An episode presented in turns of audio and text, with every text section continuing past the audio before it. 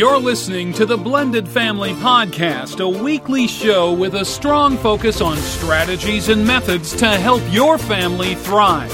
Blended families face many difficulties and challenges, which can sometimes drive families apart. The goal of this podcast is to help your blended family grow together through these challenges to create the peaceful and loving home you desire.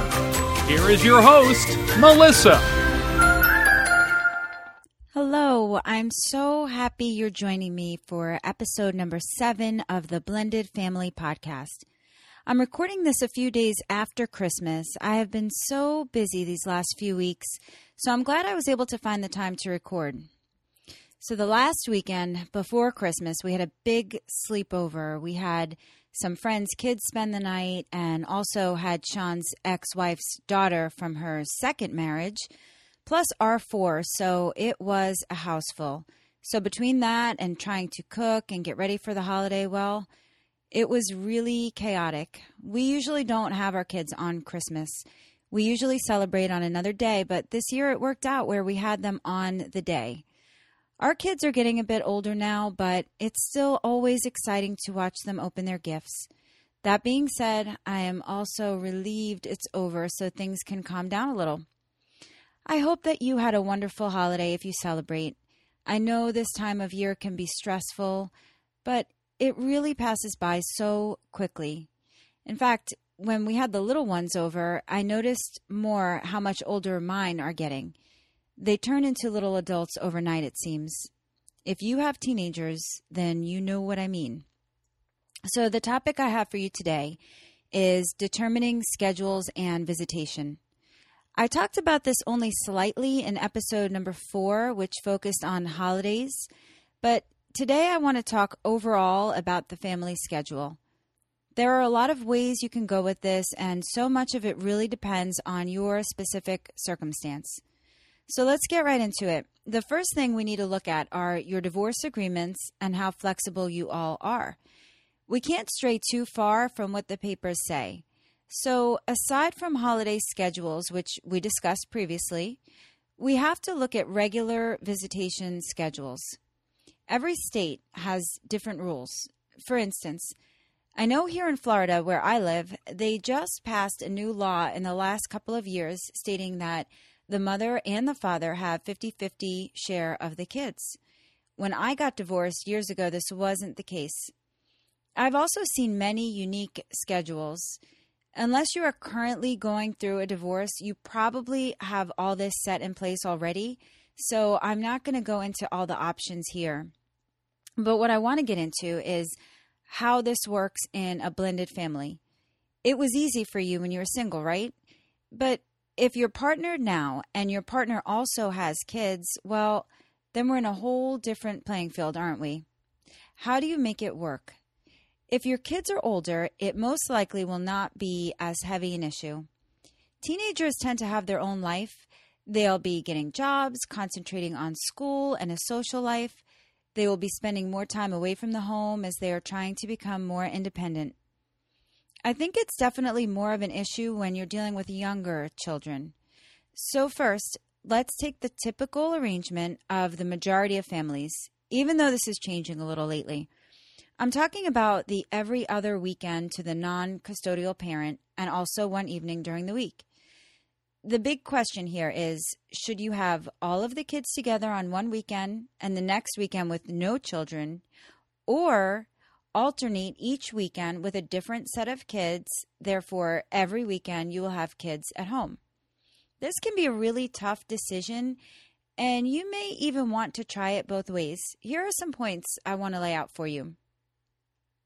First, look at the relationship between the children. Is it very rocky? Do the stepkids constantly fight? Is that an issue in your home? Well, if it is, you have to decide if it's better to keep them apart. Personally, I really don't love this idea. If you keep them apart, they won't be able to get to know each other better. Some of these issues resolve in time.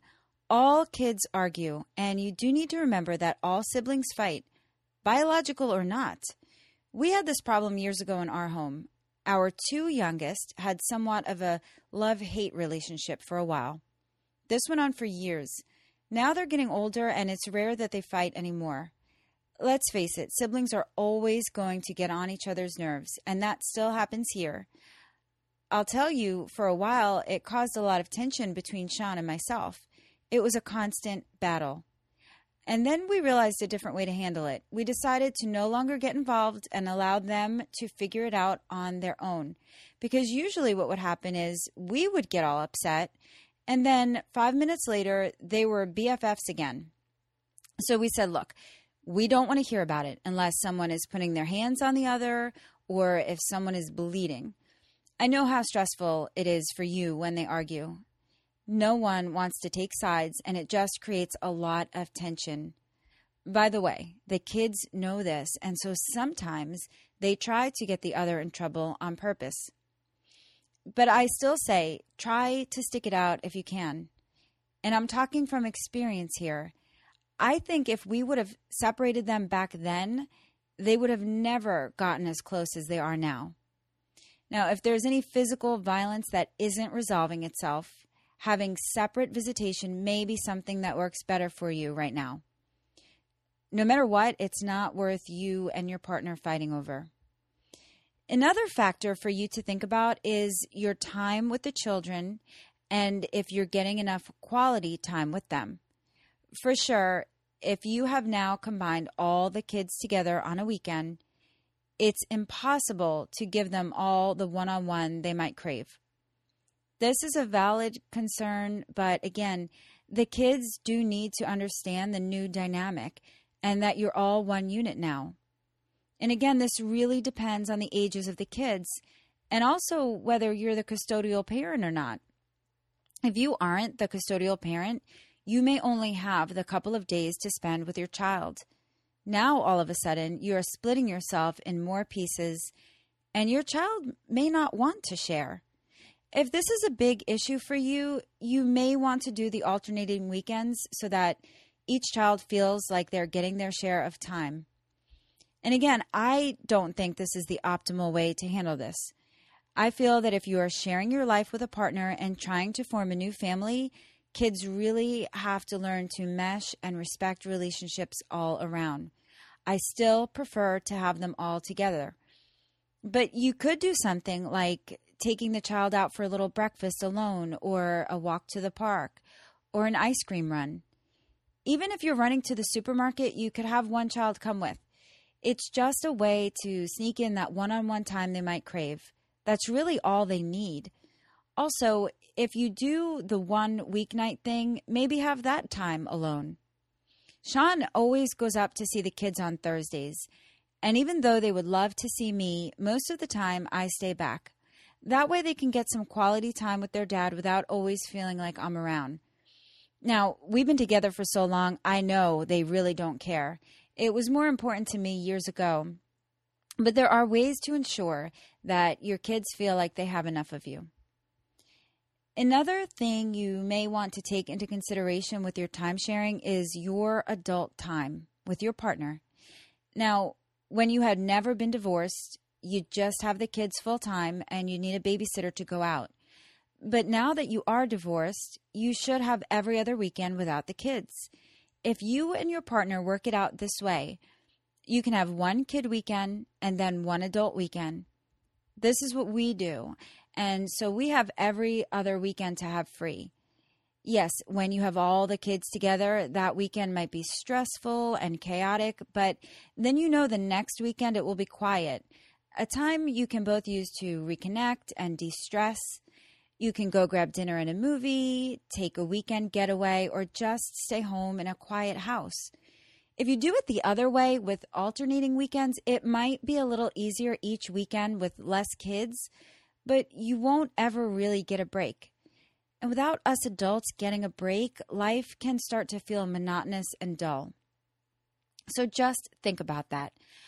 I'll tell you that we really need that adult weekend where we aren't stressed. It helps us to connect as partners and adults instead of just being mom and dad all the time. Now, we were talking about a general arrangement of every other weekend, but some homes do have 50 50.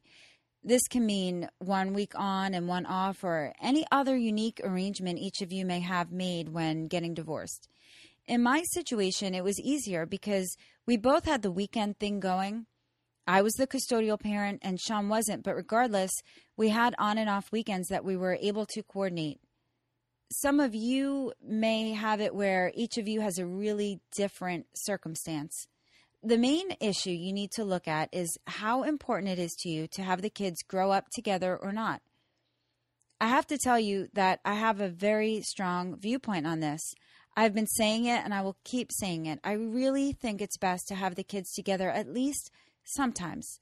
If you keep them apart, they will never have a chance to bond and to learn how to get over any differences they may have. Listen, I know how difficult it is with the kids. Ours are close in age, and when we met, they were eight, six, four, and three. There were definitely some weeks where we contemplated separating them. Sometimes it was because of the fighting, but other times it was just because of the high level of chaos and stress that came with having them all. Sometimes they were so hyper and crazy, and we thought about it then. But as crazy as they has, have ever made us, there are moments when I catch them cuddling or sneaking a hug or just being kind to each other. And that makes me realize that we made the right decision. The right decision for us doesn't mean it will be right for you. I understand that some circumstances don't allow for certain options. And don't forget, like I always say, if it isn't working, you can change it. You should never feel like you're stuck. You can try it out a few different ways and see what works best for your blended family. Hey, before you know it, the kids grow up and are wanting to spend time with their friends on the weekends or parties, or they'll be working. What you're doing now is just temporary. You want to choose the option that is the least stressful for all involved. If you are having a problem with your schedule and you want to talk about it, please feel free to email me. In fact, if you have anything you need help with in your blended family, please let me know if I can help. We've been through a lot, and I understand what you're going through right now. Write to me at melissa at blendedfamilypodcast.com. If you have a tip or idea about today's topic, please comment on the show notes. I would love a review on iTunes if you feel like the show is valuable to you. I'd like for other people to be able to find me, and reviews just give me a little boost. And don't forget to subscribe so you don't miss a single episode. We're getting ready to celebrate New Year's this week, and I hope this new year brings you great peace and joy with your blended family. I have a lot planned for you in the new year, and I do hope you continue to listen. On next week's episode, we are going to talk a little about finances, which can be a sore subject, but we're going to unpack that a little. Please have a safe and wonderful New Year's, and we'll catch up next week. Thanks so much for listening. You have been listening to the Blended Family Podcast. For more information, please visit the website at blendedfamilypodcast.com. Remember, to create the peaceful home you desire, all you need is love.